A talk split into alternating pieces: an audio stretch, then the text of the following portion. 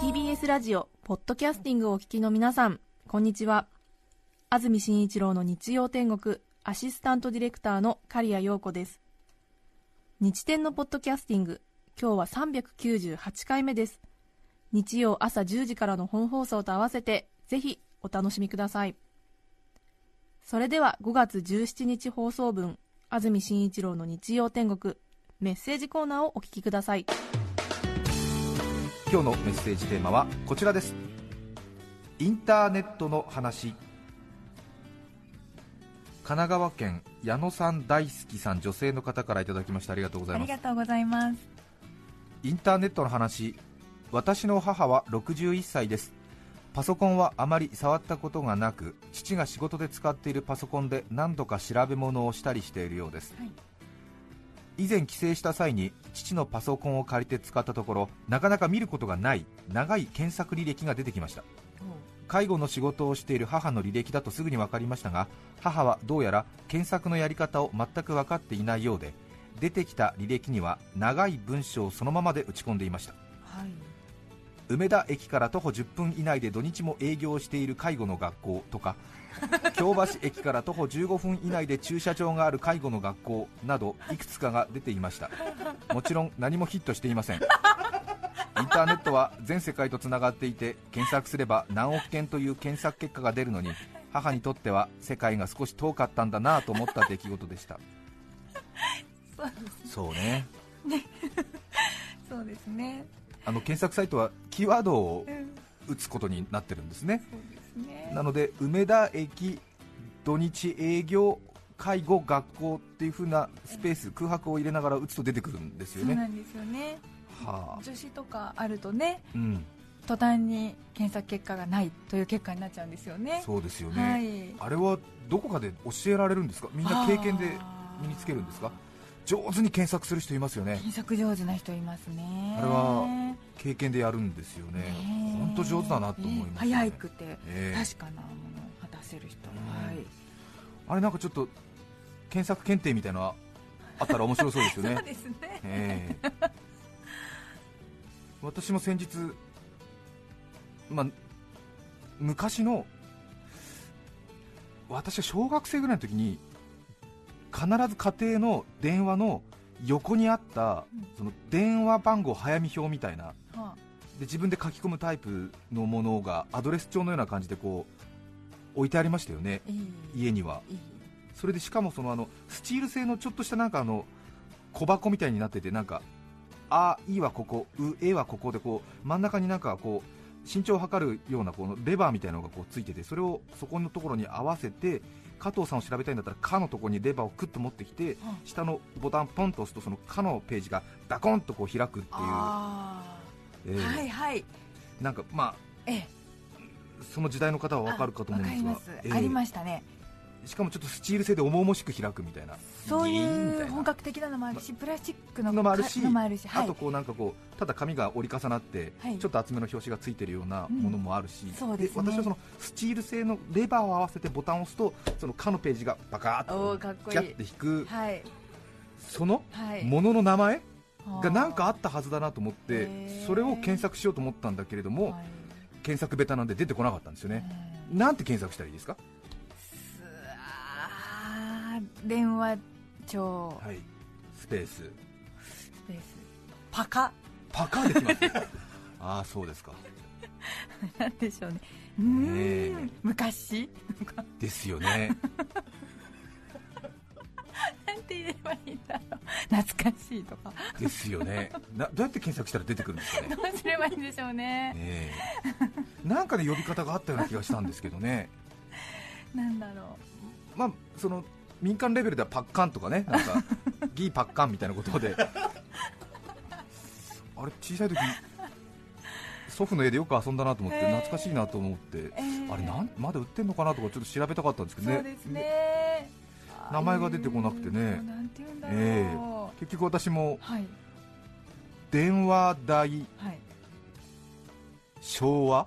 はアドレス帳で検索したんですけどいね、それらしいの出てこなかったんですけどね。どうやって検索したらいいんでしょうね。本当ですね。ねこういうの上手な人いますよね本当ね。そうなんです。ねえ。私今日番組冒頭で昔の家の電話の横に置いてあったええ。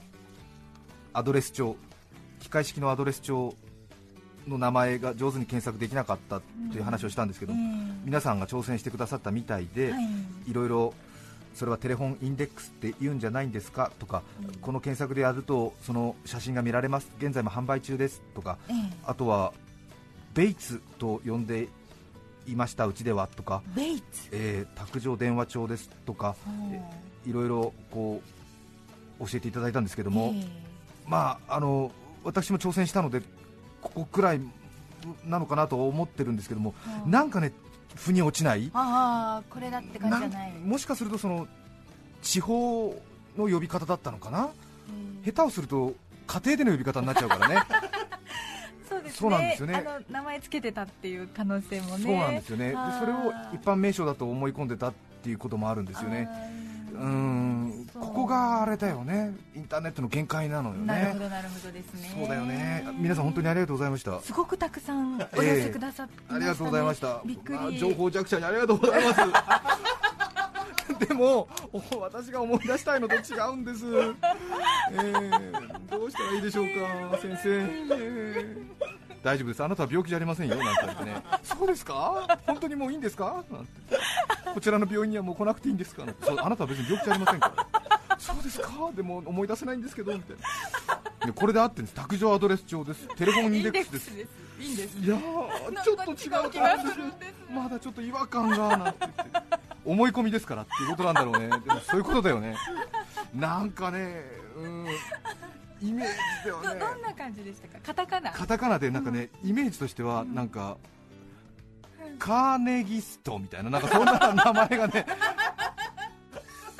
うんフォうんドうんロールキャベツ的な名前がついてるんだよな、なんかなカーネギラールみたいな、なんかそういう名前がねついてたような気がするんだけれど、でも、家庭のローカルネームではないような気がするんですよね、でもこれだけね検索かけて万能と言われているインターネット情報で正解が出てこないとなると思い込みなのかな、結局、自分の納得している答えが出されるまで検索し続けるっていうことなのかな、あそういうとこありますね。ねえ。誰か優しさで嘘の情報をネットの社会に2、3置いといてはくれないでしょうか。怖いよね、え怖いですね。結構ね、うん。本当のことではない情報も載ってたりして、そこにたどり着いて、そうう。ん、なんていうの？は、い。プラセボっていうの、なんていうの、ええ。そううんうん。どうぞ私に偽薬をくださいみたいな、偽薬をくださいみたいな、ね治った気になるなら治った気になるならみたいな。え長くなりました、すみません。杉並区日天抜刀さん女性の方ありがとうございます。ありがとうございます。もう10年くらい昔の話ですが人一倍無口な父がインターネットでこの本を買ってくれと新聞の切り抜きと大量の小銭を持ってきました。ほそんなにすぐ小銭を持ってくるなんて律儀だなと思って受け取ると足りるのかと聞いてきました。足りなくてもカードだからと答えるものの何か腑に落ちない顔をしながらあそうなのか。と立ち去りました？数時間後あ買いたか？と聞くので買えたけど届くまでにはしばらくかかるよと答えるとまた何か納得しかねる表情で立ち去りました。しばらくして父は自動販売機のように小銭をパソコンに入れるとどこからか商品が出てくるのだと思っていたに違いないと気づきました。電子レンジの使い方もよくわからない80代ならではの発想だなと思いました。ね確かに。そう。インターネットね。そう。結局私もインターネットの仕組みよく分かってないですしね。ええ。はい。サーバーってどこにあるの？そう。ええ。えわかりません。ええ。ですよね。えうん。うん。わからない。うん。CPU とかわからない。ええ。はい。プロバイダーのとこに電話回線でつながってるの？ねえドキドキしちゃう話じゃないねのかな。もう電話じゃないの？わからない。電話回線じゃないの？よくわからないですよね、はい。え壁の中に多分なんか線みたいのがあるのかな？え w i f i さんで？わからないルーターさんどっち？ルーターさんが拾ってくれてでもそのルーターさんはそれは無線。電話線につながってるでしょ？わ違うの？世の中のその赤坂通りとかにかかってる電線の中に行ってるんじゃないの？違うの？私わかん電波がなんか空気のところにふわふわしてる。え？あそうなの？えそれは街中 w i f i さんじゃなくて？そうなの？え？わからないです。そうなの？ねえ、うん。ちょっと心配になるよね。そうですねあとパソコンのヘルプ機能で一度も助けられたことないし。あヘルプ機能で助かったりしているんですか？ねえヘルプって書いてあるからねなんか。困った困ったと思ってヘルプって押すとなんかダーって出てきちゃってね。はあみたいな。全然なんか。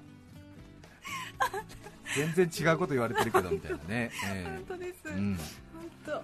この問題を本社に報告しますか？みたいなね。しないしない。そんな大事にしたくない。みたいななんかね大事にしたくないよっつって。こっそり閉じるよね。限界だ。もう限界だ。ねえ。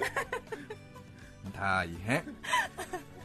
高崎市のマグロサンダーさん30代男性の方からいただきました。ありがとうごあざいます。私の母はパソコンの操作が苦手なので調べたいことがあるとちょっとインターネットであなた調べてくれない？と私に頼んできます。はい。ねえそうですよね。ねそれはいいのですが母はパソコンの操作が苦手ということからパソコンに敵外心を有しているようではい。敵外心ってすごいですね。パソコンに敵外心を有しているようで インターネットで調べてもわからないとあらインターネットでもわからないことがあるの？とまるで鬼の首を取ったかのように言います。そして無理しなくてもいいのよ。わからないんだから。と立ち誇った顔で去っていきますそんな不敵な笑みを浮かべながら去っていく母を見るとなぜか私は無性に敗北感を抱いてしまいます。そうだよね。そうですそうねねそうはいわかります。そうそうそう。きっとね、あの生まれた時にすでにインターネットがあった世代というそういう中学生くらいの皆さんそうなのかな。私たちは社会人になった時はまだインターネットがギリギリ普及し始めたぐらいの時ですもんね。はい。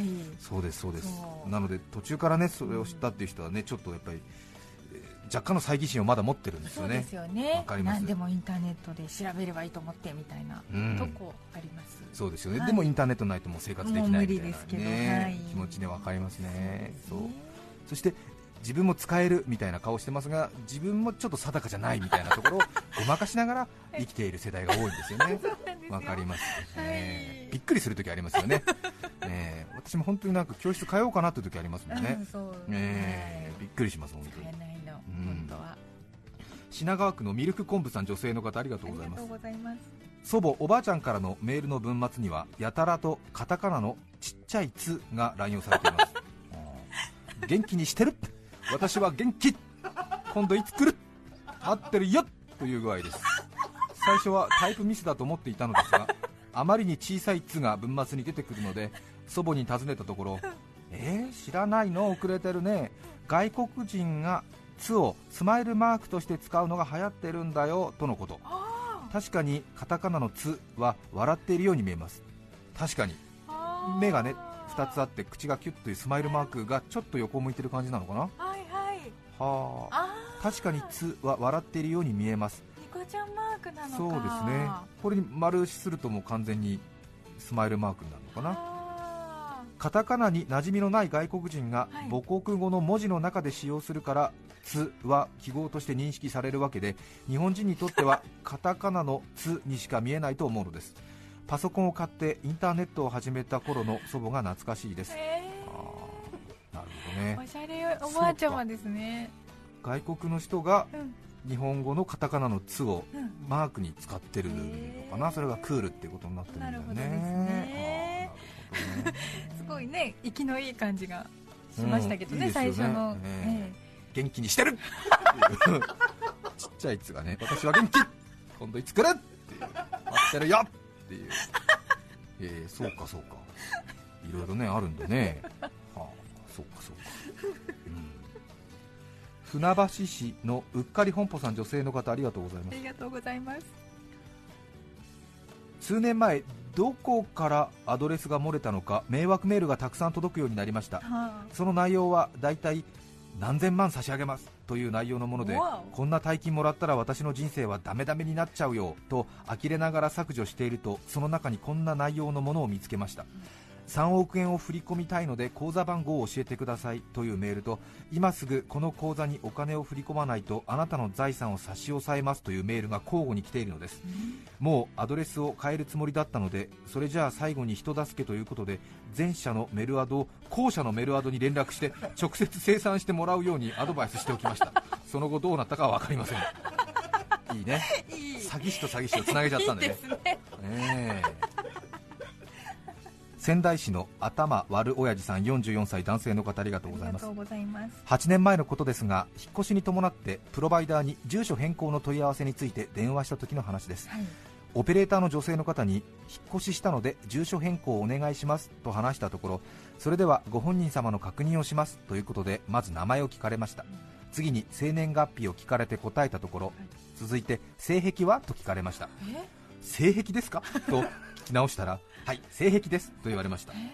きっといつもインターネットで見ているサイトが向こうには掌握されていてそれで個人を特定するんだろうと思い正直に答えました。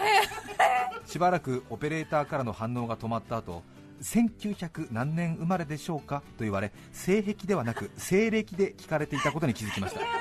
電話での会話とはいえ恥ずかしい思いをしましたが無事に手続きが終わり一安心しましたこういう同じ勘違いをして正直に答える人が何人くらいいるのか気になります、ねえ。そっか。なるほど。なんで答えたんですかなんて答えたんでしょうねきっとね。うん、うん。人妻に興奮しますって答えたのかな。何なんだろうね。嫌だって言うんだよ。俺はこういうラジオ番組をやりたくてやったんじゃないんだよ。ないんだよ。取り消します。おかしいんだよ。ラブユー東京歌ったぐらいからおかしくなっちゃってるんだよ5月17日放送分安住紳一郎の日曜天国メッセージコーナーをお聞きいただきました。それでは今日はこの辺で失礼します。安住紳一郎のポッドキャスト天国。横浜ベイスターズが首位を独走。絶好調です中畑清。嘘じゃないのよ中条清。お聞きの放送は TBS ラジオ954さて来週5月24日の安住紳一郎の日曜天国。メッセージテーマはゲームの話。ゲストはオセロ世界チャンピオン末国誠さんです。それでは来週も日曜朝10時 TBS ラジオ954でお会いしましょう。さようなら。安住紳一郎の「ポッドキャスト天国」これはあくまで試供品皆まで語れぬポッドキャスト。ぜひ本放送を聞きなされ。TBS ラジオ954